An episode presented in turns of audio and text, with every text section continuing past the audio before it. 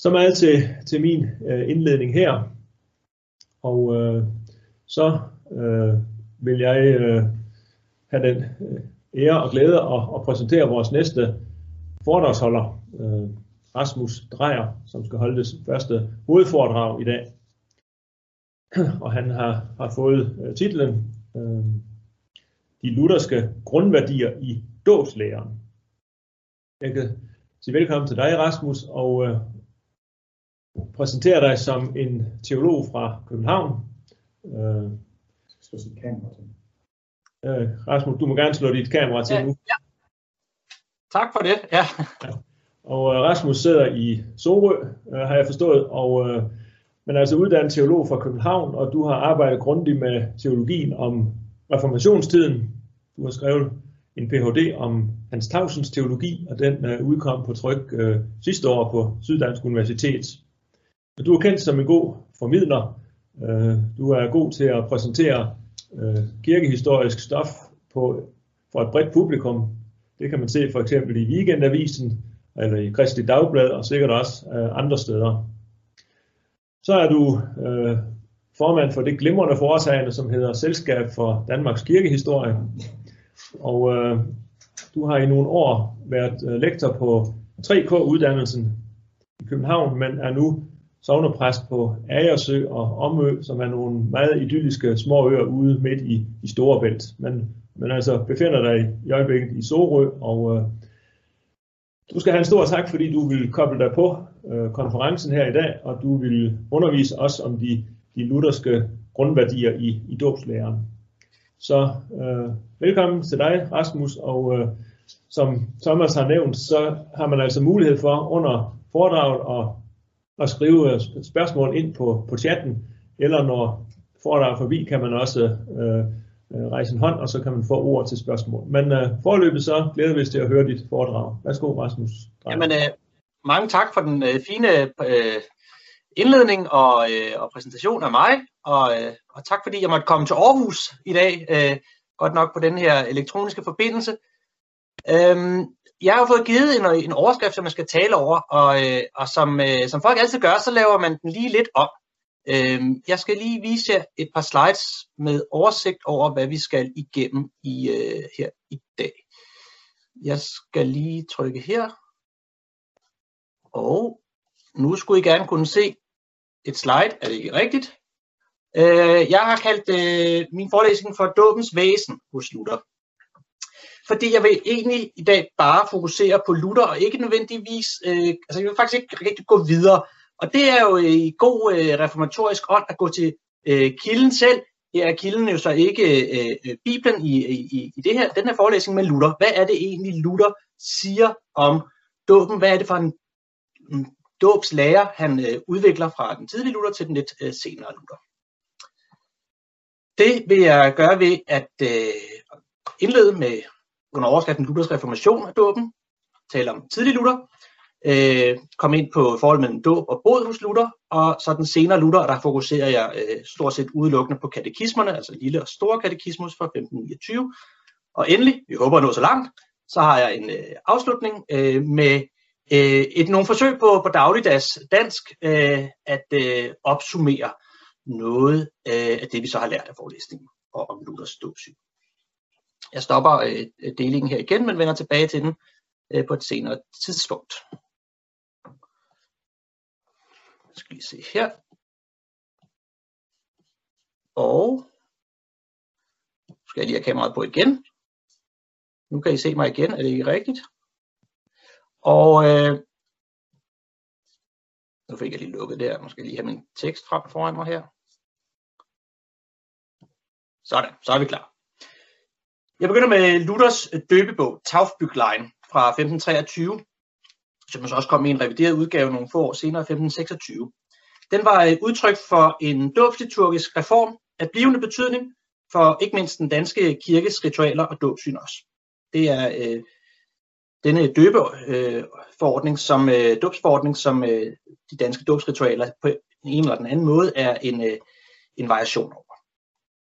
Luthers dåbsliturgier var reformatoriske i kraft af at være på tysk først og fremmest, mens Luther jo samtidig fastholdt messen på latin her i øh, begyndelsen af 1520'erne. Trods forskellige udladelser, så var der i udgaven fra 1523 i høj grad tale om øh, kontinuitet i udtryk og teologisk tydning af dåben i forhold til den overleverede romerske ritus. Så det er altså en vigtig øh, lektie at tage med fra, fra Luthers dåbsritualer. Ikke mindst hans første døbebog var meget konservativ i udtrykket og bevarede mange ikke-bibelske elementer. Øh, hans reformer var i den forstand konservative af tilsnit, fordi de således sigtede på at bevare den sande tro og dermed den sande tradition. Og det galt så også i særlig grad Luthers forsvar for barnedåben, som jeg kommer til at tale en del om. Det blev jo løbende mere og mere presserende og aktuelt for Luther efterhånden, som øh, receptionen af hans teologi og reformationen øh, skred frem. Blandt andet hans øh, tidlige kollega, øh, tidligere kollega øh, Andreas Bodenstein von Karlstad øh, reviderede sit dåbsyn. Schweizeren Ulrik Zwingli, som vi jo også allerede har hørt om, reviderede sit dåbsyn, blandt andet på grundlag af, af Karlstad. Og Zwinglis kolleger og disciple, de udviklede sig så i, i, i en endnu mere radikal retning, i det, at de helt øh, affarede barnedåben til fordel for en genintroduktion af voksendåben. Altså det, vi kender som gendåb, fordi det var jo så den, den naturlige konsekvens, eftersom alle på daværende tidspunkt, undtagen øh, grupper af jøder og muslimer i Europa, var barnedøbte. Øhm, den her, det her skifte fra barnedåb til voksendåb i reformationstiden skyldes øh, et meget simpelt, i virkeligheden i vores øjne, øh, skifte fra, fra øh, dåb som, øh, som noget, man skulle gøre efter kirkelovgivningen inden for otte dage, til at være de troendes dåb. Altså der var ikke nogen form for subjektiv øh, tilegnelse, der lå forud for dåb. Men ifølge Luther var barndåben dog også en troendes dåb. Spørgsmålet var blot, hvad der mentes med tro, og hvad der så skete i troen. Troen var for alle parter altså en forudsætning for dåb. Fordi den, der tror og bliver døbt, skal frelses, som der står i Markus. Men var dåben en kognitiv eller en kausativ handling? Eller mm, var det ligefrem en handling per stedfortræder? Altså hvis den var det første, altså en kognitiv handling, øh, sådan som Luther udlagde gendøberne, så var troen jo en gerning og præstation af menneskets fornuft. Var dåben det næste, altså en kausativ handling, så fik Gud æren alene, og så var det Gud, der ved ånden virkede en egen tro i dåben. Så var dåben jo også en mulighed for barnet, fordi Gud er den, der virker tro. Skolastikken, senmiddelalderlig teologi, hævdede jo, at faderne og menighedens tro træder i stedet for barnets. Altså der er en fremmed tro i barndåben, og at barnet vokser sig til sin egen virkelige tro. Det er også noget, Luther kan sige, den tidlige Luther især. Måske var det også en forudsætning for hans tidlige hævdelse af barndåben. Men allerede i Luthers reformatoriske hovedskrifter fra øh, det berømte år øh, 1520, lige før og lige efter, sporer vi en udvikling hen imod en anden forståelse af troens rolle i dåben. Lidt forenklet, så kan vi sige, at Luther først opdagede sakramenterne og begyndte at gentænke sakramenterne, og for dåbens vedkommende særligt i sermonen om dåben fra 1519, og året efter i en kritik af den romerske sakramentsteologi som sådan, i skriftet øh, Det babylonske fangenskab. I førstnævnte skrift, sermonen om dåben, videre kolporterer Luther stadig en Augustins forståelse af sakramentet karakteristisk for skolastikken. Mens i sidste nævnte begynder han på en revision af denne tankegang. Han forlader jo aldrig Augustin. Alligevel er sakramenterne i dette skrift, altså i øh, det babylonske fangenskab, også primært at forstå som tegnhandlinger. Så det er altså noget, der er karakteristisk for den tidlige Luther her. Ikke? De var altså også i princippet overflødige sakramenter for den, der allerede havde troen. Sådan kan Luther godt formulere sig. Sakramenterne var på den måde forstået som en slags pædagogiske hjælpemidler for troen, snarere end de nådemidler, som Luther sidenhen øh, ville forstå dem, og som Lutherdommen efter Luther jo øh, lagde meget vægt på. Vi spurgte dog allerede en forandring her omkring 1520. Fordi dåb og retfærdiggørelse bliver synonymer for Luther. Og det er en vigtig pointe. Skolastikkens forståelse af, at nåden og dermed frelsen sker i en art samarbejde mellem Gud, ud fra den i dåben, indgytte noget, Det var ikke længere Luthers opfattelse her i 520. Dåben betød nu død og opstandelse, som i Luthers paulinske forståelse var det samme som helt og fuld retfærdiggørelse. Der kan vi også høre den klassiske øh, dåbsreference til Romerbrevet 6. Som bekendt så regnede øh, den øh, daværende katolske kirke, eller pavekirken, øh, med syv sakramenter. Det havde været fast lære siden 1150, og sakramenternes virksomhed, så deres, som den måde de virker på, skete i kraft af deres blotte afholdelse. Det man kalder for opus operatum, den var mulig, fordi Gud efter den skolastiske fortolkning benytter sig af sakramentet, hvorfor hverken tro eller deltagelse i sakramentet betyder andet end at pointere forbindelsen mellem tegnet og det betegnede. Det lyder lidt teknisk. Og det er sådan set også det, som Luther opponerer imod, det her tekniske i det. Luther fastholdt dog, at sakramentet stadig udvirker noget i sig selv. Altså populært sagt, sker der noget, men det er ikke den menneskelige gerning, altså troen på tegnets betydning, som forårsager virkningen. Men Guds ord og troens modtagelse af dette ord, som er et løfte, som udsiges sakramentet. Det er den forening, det er det, der sker i sakramentet. Altså Gud, der giver, og troen, der tager imod. Ikke troen, der gives, for at Gud skal give. I de captivitate babylonika, altså det babylonske fangenskab, går Luther lidt længere end Augustin i det tegn, betydning og troen på tegnet afløses af en forståelse af ordets, altså Guds ords altovervejende betydning for sakramentet. Gud handler, anderledes sagt, aldrig med mennesket uden om sit ord om løftet. Og omvendt kan mennesket ikke omgås Gud andre steder end i netop ordet. Altså i troen. Så der er en, øh, et, øh, en jeg skal sige, øh, de to her, løftet og, og modtagelsen løftet i tro, de, de to hænger sammen. Og det er Jesus selv, der i kraft af sin indstiftelse ved bestemte tegn, altså de tegn, der har Guds ord for sig, sakramenterne, som skaber sammenhæng mellem tegnet, løftet og troen på løftet. Altså igen, Gud, der virker det hele her. Mennesket virker ikke noget, udvirker ikke noget i sakramentet. Dermed bliver sakramentet hos Luther ikke bare et tegn, men et tegn, hvor i Guds ord virker, og dermed kan være formidlende instanser for noget. I det babylonske fangenskab er troen på ordet så stærkt fremhævet, at Luther jo som sagt tenderer at gøre sakramentet helt overflødigt. I hvert fald kan det ydertegn rent principielt undværes. Og det var et synspunkt, der siden skulle skabe gevaldige problemer i reformationen, og især for Luthers øh, synspunkt, fordi det åbnede for en rent spiritualistisk forståelse af sakramenterne.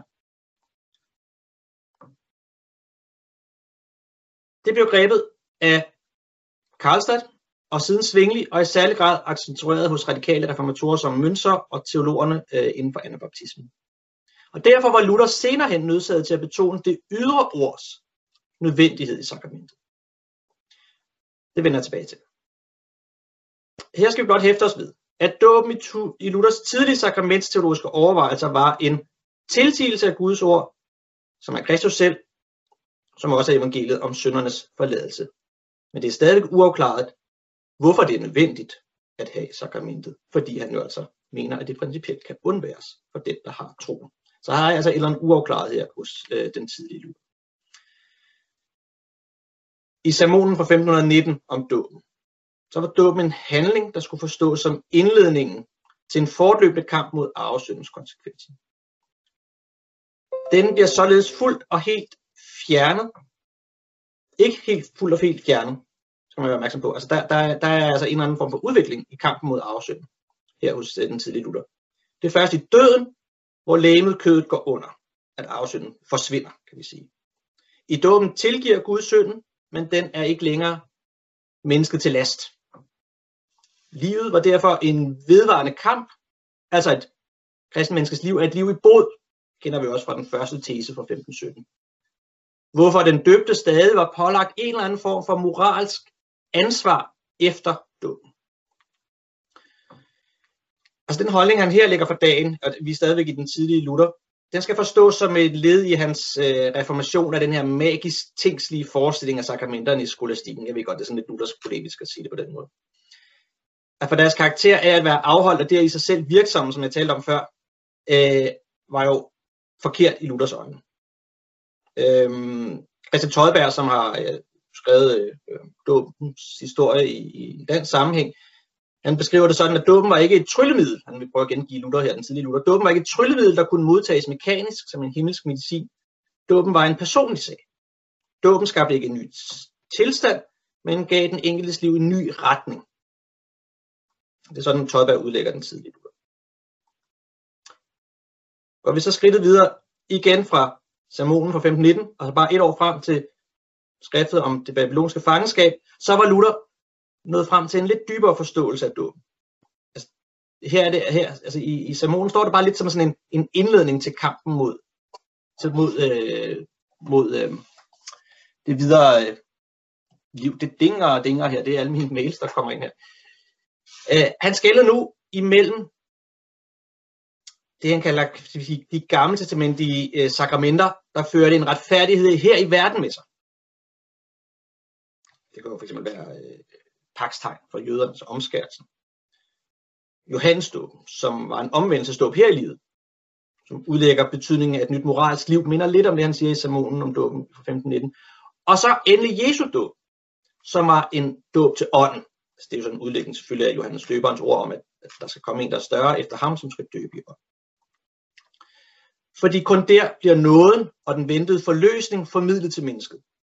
Så de øvrige er, kan være pakstegn, men dåben, som er Jesu dåb, så Jesu dåb i vand og ånd, den er noget særligt i forhold til de andre tegn, der ligner sakramenter. Fordi denne her dåb, den rummer Guds løfte til mennesket. Jamen, er der ikke også løfter i de andre pagt, pagtstegn? Jo, men ikke rummer kun forløbige løfter, så at sige, løfter her i verden. Øh, Dåbens objektive side er jo selvfølgelig her, at der er en gavedel. Det er det, han nu der prøver at understrege her. Der er altså noget, der gives fra Gud til os i dåben, øh, som, som vi så modtager i tro. Øh, så kan man jo godt tale om sådan en objektiv subjektiv del, hvis, siger man, altså det, hvis en subjektiv del er troen, øh, er det så ikke også en gerning? Nej, altså så, så det er jo ikke sådan, at Luther forstår det. Han vil forstå, at modtagelsen er jo en, hvad skal man sige, en åbenhed for, at, øh, for dåbens gave. Ligesom man får en gave, en uforskyldt gave, ikke? det er sådan nogle lutherske termer, ikke? at Man, man, man, man får det uden at have fortjent den. Øh, det vil sige, det er jo ikke ens øh, øh ønsker om at få en gave, der befordrer, at man får gaven. Så var det jo ikke en rigtig gave. Øh, i, øh, det er også en af grundene til, at Luther beholder for eksempel eksorcismerne øh, i fuld udformning i, øh, i 1523 udgaven af Taufbyglein, øh, og i lidt mindre omfang i, i 1526, han holder fast i eksorcismerne, fordi at der skal åbnes for gaven. Det er, der, det er derfor, at eksorcismen ligger der, øh, som sådan, øh, øh, ikke bare en, en, en uddrivelse af, af øh, men også skal vi sige, en, en objektiv fjernelse af forhindringerne for at få mod, modtage gaven, mens forsagelsen, det er så også en subjektiv fjernelse af de forhindringer, man selv stiller op for at kunne modtage gaven. Luther forstod øh, døbeformularen, jeg døber dig i faderens, søns og heligåndens navn, som udtryk for døberens stedfortrædende handling på Guds vegne. Derfor skal vi også forstå, at Gud er den enige liturgiske aktør i dåben. Altså præsten er det redskab, der agerer med fuldmagt for Gud. Og det her bruger vi selvfølgelig en, en luthersk augustinsk øh, præget, altså Augustin præget teologi, for præsten siger jo ikke, jeg døber dig i mit eget navn. Dermed er det jo ligesom han siger, at han gør det på Guds vegne og i Guds navn. Citat Luther, så du skal tage det, som det var Herren selv, der synligt havde gjort det. Altså, det, det der ligger her det her, øh, det, det som jeg før kaldte den kausativ, ikke? Altså, det er Gud, der er den forsagende kraft i alle henseender i dåben. Mennesket kommer sådan set ikke med noget. Det, det åbner bare sig selv øh, øh, for, for Gud.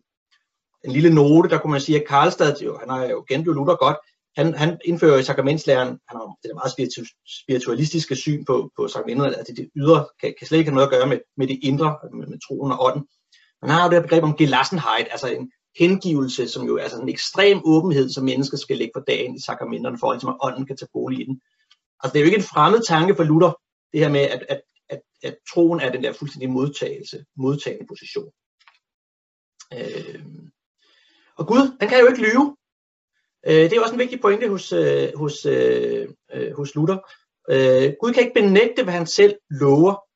Øh, hvorfor dåben? Øh, også er en engangshandling. Og også er en pagt med de døbte. Denne tro som tillid til Guds løfte, altså en åbenhed for Guds løfte og Gud, jo, Guds sandhed, at Gud ikke vil lyve, den åbner selvfølgelig også for, at tro i et spædbarn er muligt, fordi spædbarn jo ikke kan lyve. Altså, så på den måde har Luther også en erfaringsborn øh, øh, form for argumentation. Det fremgår tydeligere i katekismerne, som vi vender tilbage til. Fordi at det er problemet med barndåben, eller kritikken af barndåben, kommer jo først senere. Men barnet er jo på samme måde, som vi i dåben hengivet til sine forældre, altså som vi er hengivet til Gud i dåben, og lever et liv overladt i forældrenes nåde, sådan som at mennesket skal overlade sit liv til Guds nåde i dåben. Så løftet om at være med den døbte er en gave, som er uforskyldt og uden menneskelig lod og andel i virkningen. Mennesket samvirker med andre ord ikke om at udvirke noget. Det er Gud, der fuldt og helt giver sig selv til os i dåben. Okay, så langt så godt. Nu kommer til punktet om dåb og brud. Vi kan måske allerede fornemme lidt. Jeg talte lidt om Samuel fra 15.19, at der var en tankegang om en eller anden form for moralsk øh, liv, øh, som, som dåben er sådan en indledning til. Det er vigtigt at gøre opmærksom på, at Luther forstod Augustin sådan, at arvesøn ikke slettedes ud i dåben. Det kan vi også nogle gange høre, og, og det er sådan set nok også det, som man, hvis man går sådan tilbage til, til sådan oldkirkelige dåbsliturgier og øh, dåbsteologi efter Augustin, jamen så er der en eller anden for, forestilling om, at arvesønnen fuldstændig fjernes i, i dåben. Nej, Luther har jo en anden terminologi i hvert fald om det, at den ikke længere bliver tilregnet, den døbte. At man i dåben skulle blive fuldstændig ren, var en fejlantagelse ifølge Luther. Og det baserede han selvfølgelig på sin læsning af Paulus og hans tro på, at synden har en vedvarende magt over mennesket. Anderledes sagt, så forstår Luther dåben ud fra sin læsning af Paulus og hans tolkning af retfærdiggørelse ved tro alene. Klart, det er jo ligesom Luthers nøgle til, øh, til Bibelen, og dermed også til at øh, forstå traditionens liturgi. Den døbte er i dåben nok blevet retfærdiggjort, men det sker ved troen, ikke i kraft af en kompleks renselse, øh, komplet renselse fra synd. Det er også en af Karlstads indvendinger mod Luther, siger man, som om, at øh, en håndfuld vand skulle kunne øh, rense et menneske fra synd. Men det er sådan set det, der Luther siger, det er troen, der gør det. Det er i tro, at det sker, fordi det er der retfærdiggørelsen øh, sker.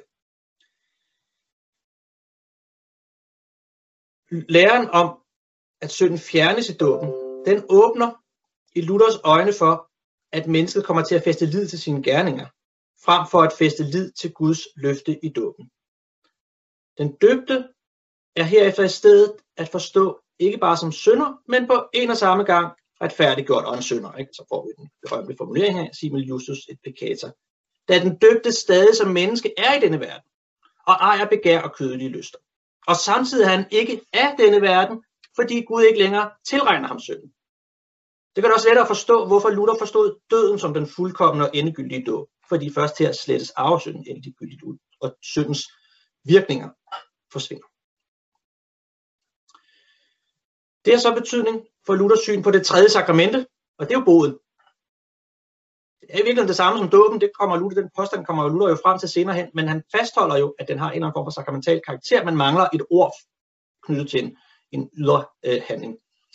Øh, man kan godt finde på at kalde det det tredje sakrament selv i, i katekismerne, øh, i den store katekismus. I dåbsermonen, igen 15.19, forstår Luther ikke den tilregnede retfærdighed. Forensisk, altså som det klassiske begreb, altså den juridiske terminologi øh, som frikendelse. Øh, han forstår måske snarere øh, retfærdiggørelsen på det tidspunkt som en eller anden oprettet personlig pagt øh, med Gud. Luther formulerer sig på en måde, som vi måske øh, lige skal opholde os et øjeblik med, fordi det er lidt svært at oversætte til dansk. Han bruger det her øh, udsagnsord forbinde. Øhm, Luther skriver et sted, at Gott mit dir verbindet und mit dir eins wird eins gnadigen trodsligen Bunds. Altså, at Gud forbinder sig med dig i et nådeligt, trøsterigt forbund. Eller pagt, kunne vi sige. Altså den her forbindelse, at være forbundet, og at være i den her, øh, det her paksforhold, er altså med hinanden udskiftelige ord for det samme. Så dåben er derved en ubrydelig vej, en altid åben vej tilbage til Gud. På den måde, altså man kan ikke komme ud af den her pagt, når man først er trådt ind i den.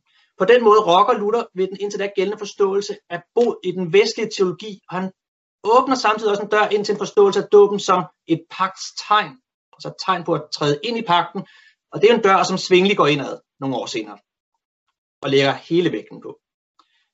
Øh, I Luthers såkaldte syndflodsbøn, som er hans sådan, øh, centrale øh, bøn i stedet for øh, den tidligere indstiftelse i, øh, i dåbshandlingen, altså den syndflodsbøn optræder første gang i, i Luthers ritual fra 1523 og, og er baseret blandt andet på, på noget af, øh, på Ambrosius øh, og en gammel milanesisk tradition.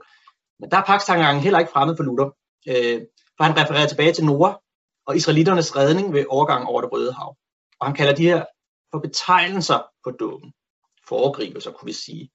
Så dåben er udtryk for samme indhold som disse gamle testamentlige pakstegn for menneskeheden, henholdsvis Guds folk. Dåben er derved en særlig syndflod og en genfortolkning af pakten, og den er et ark, altså den er arken, som vi altid kan gå op på. Øh, det er sådan et, øh, et, et for Thomas øh, Aquinas og øh, har det fra Jeronimus, det her med at kalde jeg tror også, øh, Kurt han lige øh, citerede det fra, fra Grundtvig, det her med at kalde, då, øh, kalde boden for en sidste planke.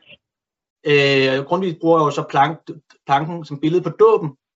Vi skal forestille os, at det her øh, billede for Jeronimus, det er, at, uh, at mennesket er, er godt nok blevet reddet op på arken i dåben, men så, så lider det skibbrud. Den kender simpelthen og smadres, og så har man kun boden at klynge sig til, og det er sådan en, en sidste planke, man kan, kan redde sig op på. Men, men sådan er det ikke for Luther. Skibet er øh, altid sejlende. Og derfor så er båden jo altså underlagt dåben, eller er det samme som dåben, fordi det er ikke en, en planke, man skal klynge til gennem resten af livet. Det er en redningskrans, der hiver dig op igen øh, på, øh, på skibet, øh, når du sejler gennem livet. Det er sådan, kan han formulere sig i den store katekismus fra 1529. Og øh, den kommer vi til nu. Jeg skal lige vise jer et slide. Øhm, ja. Det gør vi sådan der. Og vi er kommet til øh, den senere Luther, katekismen 1529. Og øh, bare en oversigt, fordi det er sådan et, øh, et, et, et, en større øh, bid. Øh, øh, der er øh, fire dele som øh, i øh, katekismen om, øh, om øh, dåben. De er parallelle i lille og store øh, katekismus.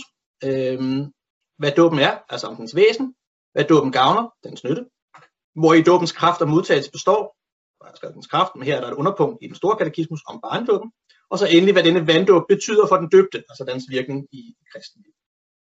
Det er de fire punkter, vil jeg også øh, øh bygge mit øh, øh, min næste del af forelæsningen øh, op over.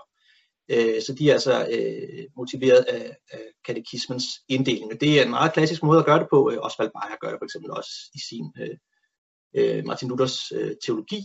Øh, Bayer er jo en af de sige, nyere systematikere, som, som har, har øh, formået at skrive en sammenfatning af Luthers teologi i, i, i et bind. Luther skrev jo som bekendt aldrig selv en dogmatik, men øh, den store katekismus fungerer jo reelt som en, øh, en håndbog i en Luthers, ikke en Luthersk, men i en Luthers dogmatik. Jeg tager lige den her ned igen.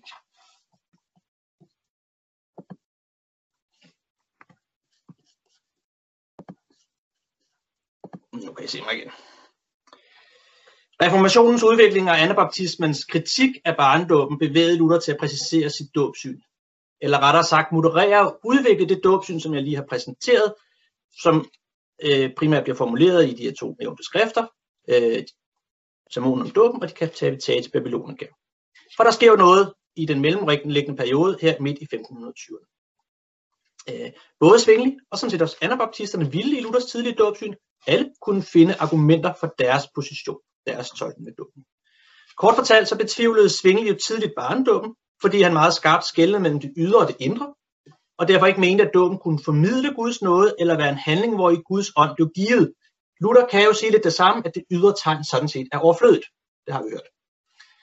I stedet så omtolkede Svingli barnedåben, fordi han blev ligesom presset til at forsvare den, da den blev angrebet af hans egne disciple, Felix Martens, Konrad Grabbel, de første øh, døber i, øh, i Zürich. Han forstod den nu som øh, et pakstegn lige omskærelsen.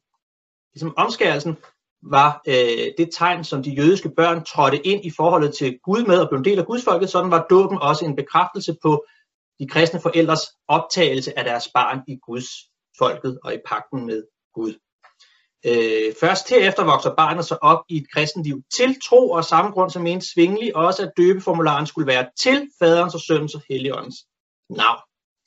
Frelsen sker ikke i dåben hos svingelig. Øh, rækkefølgen er skabelsen, udvælgelsen, altså prædestinationen, øh, pakslutningen, dåben som bekræftelse på pakslutningen, og derefter tro. Inspireret af svingelig, så kan vi finde øh, en af de ledende anabaptistiske teologer, Balthasar Hubmeier, der typisk for gendøberne stiller troen foran dåben, men af samme grund skiller åndsdåb fra vanddåb. Og det er også fordi, de så jo har en anden forståelse af, hvad begrebet tro dækker over i forhold til Luther. De er simpelthen ikke enige om, hvad det ord skal betyde, hvad tro er. Øh, I Hubmeyers skrift fra 1525 om øh, dåben, de troendes dåb, fastslog han, at et ord kommer før to, hørelsen, der virker tre, troen, som den troende svarer på ved fire, dåb, der igen kommer fem, før fem gerningerne. Så altså først kommer ordets forkyndelse, så kommer modtagelsen af ordet, der virker troen, som man bekræfter i dåben, hvorpå man lever det nye genfødte liv som kristen. Det betyder selvfølgelig en tydelig skæld mellem åndsdåben og vanddåben. Og det er jo et problem karakteristisk for hele den her diskussion i midten af 1520'erne. Åndsdåben blev identificeret som det sted, hvor genfødslen sker, hvor Helligånden virker på grundlag af, at man har hørt og tilegnet sig ordet, der, så formid, der er formidlet i prædiken. På grundlag af dette så var dåben at forstå som en offentlig bekendelseshandling, et vidnesbyrd om den indvendige tro, man nu havde fået. Øh, dåben var dermed i sig selv en bekendelsesakt, som forpligtede den døbte på nyt liv i Kristus. Og imod svingelig så anfører Hubmeier for eksempel, at intet fysisk element eller ydre ting i denne verden kan rense sjælen. Alene troen kan rense menneskets hjerter, hvorfor vanddåb ikke kan rense mennesket for synden. Her kan vi høre Karlstad. Og dåben er et tegn, men kan ikke både være en tegn og en ed, sådan som Svingli lærte. Fordi Svingli, han kommer til at forstå ordet sakramente, ikke ud fra Augustin, som Luther gør, at ordet kommer til øh, øh, sakrament, altså ordet kommer til elementet og gør, sakramentet, det er sådan Augustins forståelse, som Luther jo øh, grundlæggende abonnerer på, ikke? fordi ordet kommer udefra, og sammen med elementet, så skaber det sakramentet. Svingli han griber tilbage til Tertullian, altså før Augustin, og siger, jamen sakramente, det betyder en edsaflæggelse. Det er ligesom når en, det ved Schweizer det er jo et edsforbund, det er ligesom når man, når man øh, syr et kors på sin dragt, øh, på sin røde dragt, så syr man sit hvide kors på, så kan man se, at man er en del af det svejsiske edsforbund. Øh, så det er altså en ydre bekræftelse på, øh, på den pagt, man, man vil være en del af, den aftale med Gud, man, man nu går ind til. Alt det her, det var jo sådan set angreb på Luthers dåbsyn, og det var for anabaptisternes vedkommende især øh, på barndåben, som, som Svingli jo så altså også forsvarede, men ud fra nogle andre argumenter end Luther. Luthers svar på angrebene på barndåben, den svarede han på i en række forskellige situationer, øh, men altså katekismerne fra 1529 opsummerer og indoptager en del af de her besvarelser i en, en let forståelig form. Som bekendt så var den lille katekismus rettet mod lægefolk, og den store øh, rettet mod, øh, mod, øh, mod præster. Og det er, de er så altså bygget op over de her fire øh, øh punkter, som jeg nævnte før. Luther begynder med at forklare dåbens væsen. Og her er der ikke tale om nogen som helst form for moderation. Tværtimod kan vi tale om en fastholdelse af dåbens løfte, som Luther knytter til dåbsbesætningen fra Matthæus 28. Ikke se, jeg vil være med jer alle dage indtil verdens ende. Derfor er dåben ikke bare vand, den er vandet indeholdt i Guds bud, jeg citerer, vandet indeholdt i Guds bud og forbundet der har vi den der forbindelse, med Guds ord. Vandet er, som det bedre hedder, i en friere gengivelse af den latinske udgave af den lille katekismus. Det, der inkluderer det guddommelige mandat og henter Guds ord ind i det. Synes jeg, altså, det, det er som om, at de, nogle af de latinske ord, de har en lidt større øh, betydning øh, og kan rumme øh, en, viser sådan lidt, øh, lidt bedre, hvad, hvad, hvad Luther måske egentlig, øh, egentlig vil sige. Denne korte formulering i Lille Katekismus, den rummer i sin essens også Luthers svar på Karlstad, Münster og anabaptisternes spiritualistiske forbehold, og sådan set også Svinglis, der er det godt nok et platonistisk forbehold over for ikke at blande ånd og materie. For så vidt angår det ydre element, påvirkning af det indre menneske. Så der, der sker en forbindelse her. Ikke? Det, det er det, der er. Øh, det er ikke, det er ikke det, vandet, der på magisk vis forårsager det. Det er Guds ord i elementet, der gør det. Øhm, Luther, han, øh, han kritiserer selv den her øh, tro på magien i elementet. Altså det er ikke, der er ikke tale om en eller anden vandmagi, og det kan man, man kan sagtens man kan møde den her indstiftelse hele vejen gennem middelalderen, helt fra oldkirken, om at man så, så, så begynder at indstifte vandet. Øh, man også for, man, man har eksorcisme over vandet, og man velsigner vandet. Ikke? Altså vandet er, er, er, er øh, det hellige element, der, der virker noget i dåben. Det er ikke det, der er, er pointen hos, hos Luther. Der er han enig med, med Karlstad øh, og hans kritikere, som jo ellers øh, tror, eller sådan polemisk påpeger, at han jo bare er ligesom katolikkerne i den her sag. Derfor så afskaffede Luther også allerede 1523 i sin, sin, øh, sit dåbsritual øh, eksorcismerne og velsignelserne øh, af vandet. I stedet så siger han øh, i, i, i den her forklarende bøn, han, han lader træde, træde i stedet for, for indstiftelsen af vandet, altså syndsflodsbønnen, at, at vandet, alt vand er helliget i kraft af Jesu dåb i Jordanfloden. Øh, så vandet vedbliver altså at være vand hos Luther, og alligevel indbefatter det noget mere i foreningen med det ydre der kommer til det, og gør det til, det står der i den store katekismus, Gotteswasser. Altså, det er guddommeligt, himmelsk, helligt og saligt vand. Ikke fordi det er vand eller velsignet vand, men fordi Guds ord knytter sig til det i handlingen. Øh, og, og her citerer Luther sig direkte øh, Augustin i den store øh, katekismus. Så det er heller ikke for vandets skyld, vi skal ære dåben, siger han i Store Katekismus. Ligesom man heller ikke skal ære en hvilken som helst mand eller kvinde for deres blotte udseendes skyld, forklarer han. Men disse særlige to, der er din far og din mor, skal du ære for netop dette, at de er din far og din mor, og sådan efterløber du Guds bud. Altså det er Guds ord i handlingen, vi ærer. Ikke det fysiske element eller det fysiske udtryk i handlingen, der skal æres. Øh, det er altså budet, der befordrer øh, dåbens øh, betydning, og det, at den skal holdes, og det, at den skal æres. Luther betoner jo her ekstra stærkt, og det er jo på grund af kritikken fra anabaptisterne og spiritualisterne, hvordan det ydre ord er det effektive og det omskabende i dåben.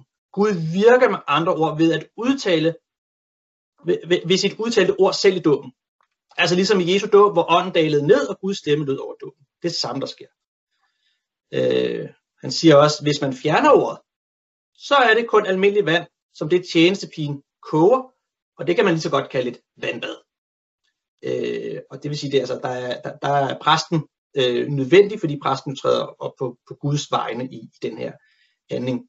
Øh, det kan selvfølgelig også godt være en, en, en i kraft af det almindelige præstdømme en, en, en lægmand, men der er altså behov for den her udsigelse øh, i forbindelse med handlingen kender du også fra hans kritik af, af det katolske, altså den romerske messeliturgi på det her tidspunkt, og den stille messe, ikke? at det, det er vigtigt, at tingene bliver sagt højt og lydeligt. Ikke bare for det pædagogiske skyld, men også fordi det er, det er Guds egen stemme, der skal høres. Næste punkt i, øh, i katekismerne, det er om dåbens nytte. Og her er den lille katekismus korte formular, at dåben virker syndernes forladelse, genløser for døden og djævlen, og giver alle dem, som tror det, den evige sag.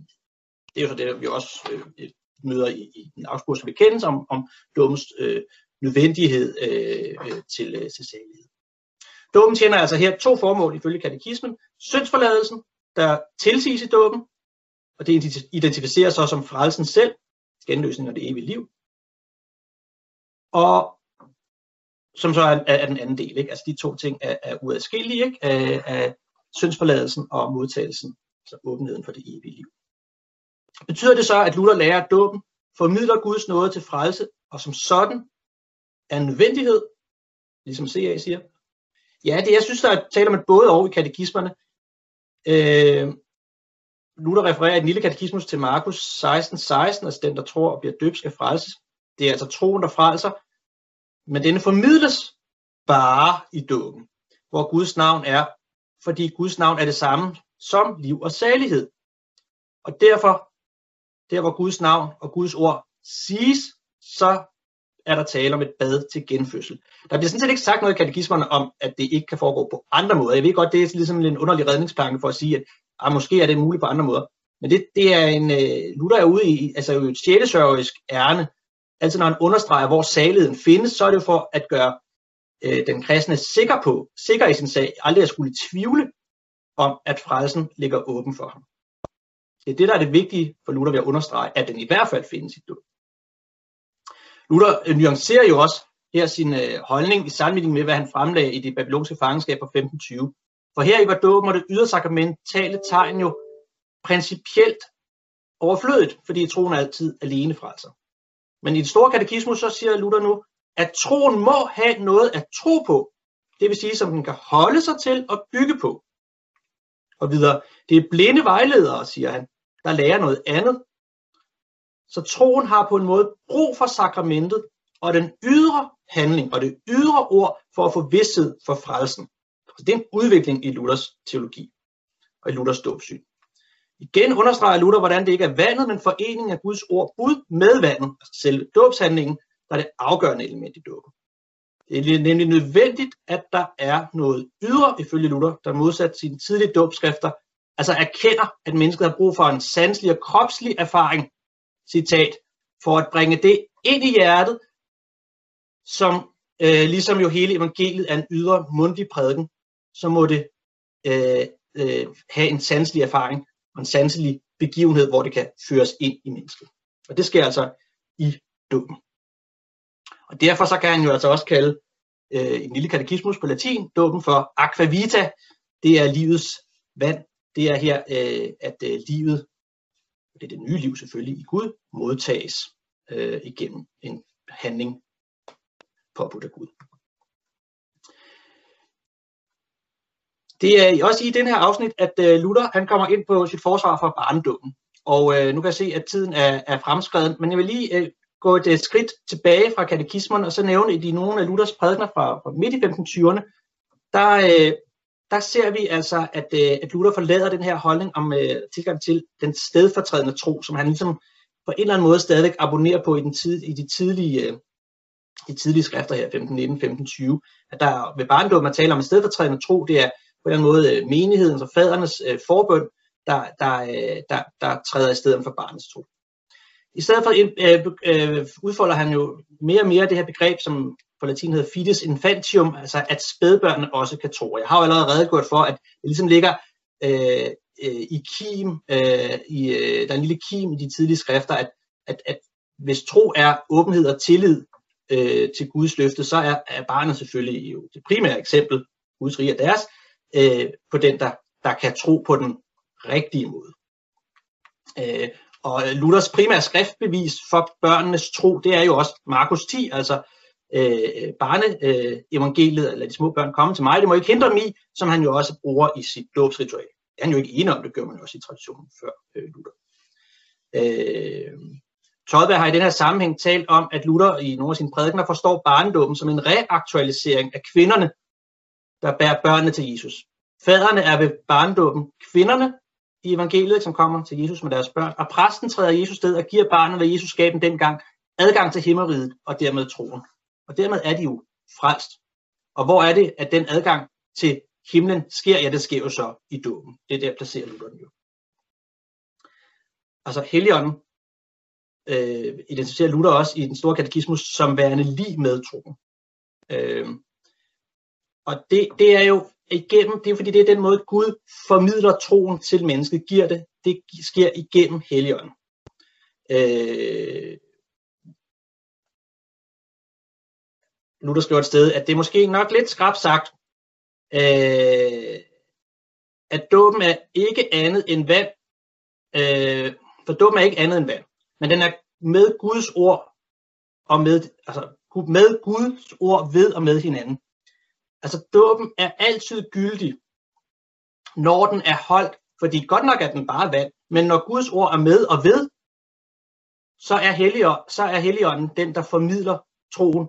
Så selvom der ikke er nogen personlig, altså subjektiv, erfaret, fornuft, fornuftig, bevidst tro, så vil det altid være en gyldig dåb, fordi, fordi at Guds ord selv er med, og Guds ord befordres ved Helligånden, som befordrer troen i den, der bliver døbt. Øh, og derved øh, er troen igen det, der frelser øh, øh, øh, mennesket. Øh, Øh, det sidste punkt øh, i øh, katekismen er øh, dåbens betydning for, øh, for, øh, for, for den kristne.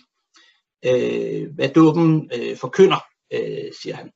Og her peger Luther jo, som jeg tidligere har sagt, øh, hen på boden. Øh, dåben er en daglig fortægelse, hvor den gamle Adam druknes i en daglig angerbåd. Altså det er et kristne menneskes liv er et liv i båd. Det, forlader, det synspunkt forlader Luther aldrig. Fordi det er fortsat øh, øh, i risiko for synd og onde øh, lyster. Øh, der skal altså dagligt opstå et nyt menneske, som skal leve evigt for Gud. Så dåben er godt nok en engangsbegivenhed, som, som handling, altså selve vanddåben, men den, den åndelige dåb, den sker hver dag. Og den, der, i den sker der det samme, som der sker i dåben, en, en dødelse og en, en opvækkelse. Øh, så det vil sige altså Romerbrevet 6, ikke, som er, den, som er sådan dåbs øh, tekst hos Paulus, den er simpelthen øh, lagt til grund for hele øh, kristenmenneskets liv. Dåben er derfor også mere end en optagelse i den kristne kirke. Det er jo svingeligt, ikke? Det er sådan en eklesiologisk begivenhed, at her bliver, bliver man ligesom optaget i pakten. Den er simpelthen øh, øh, en, øh, en sociologisk begivenhed, men det er ikke bare en engangs, altså engangshandling som sociologisk begivenhed, det er en daglig sociologisk begivenhed. Det vil sige, at der kommer en eller anden form for sammenfald mellem sociologi og etik. Okay, jeg viser mit sidste slide, og så er jeg færdig. Og det er, nu har jeg sagt mange ting. Nu skal jeg lige trykke på den der.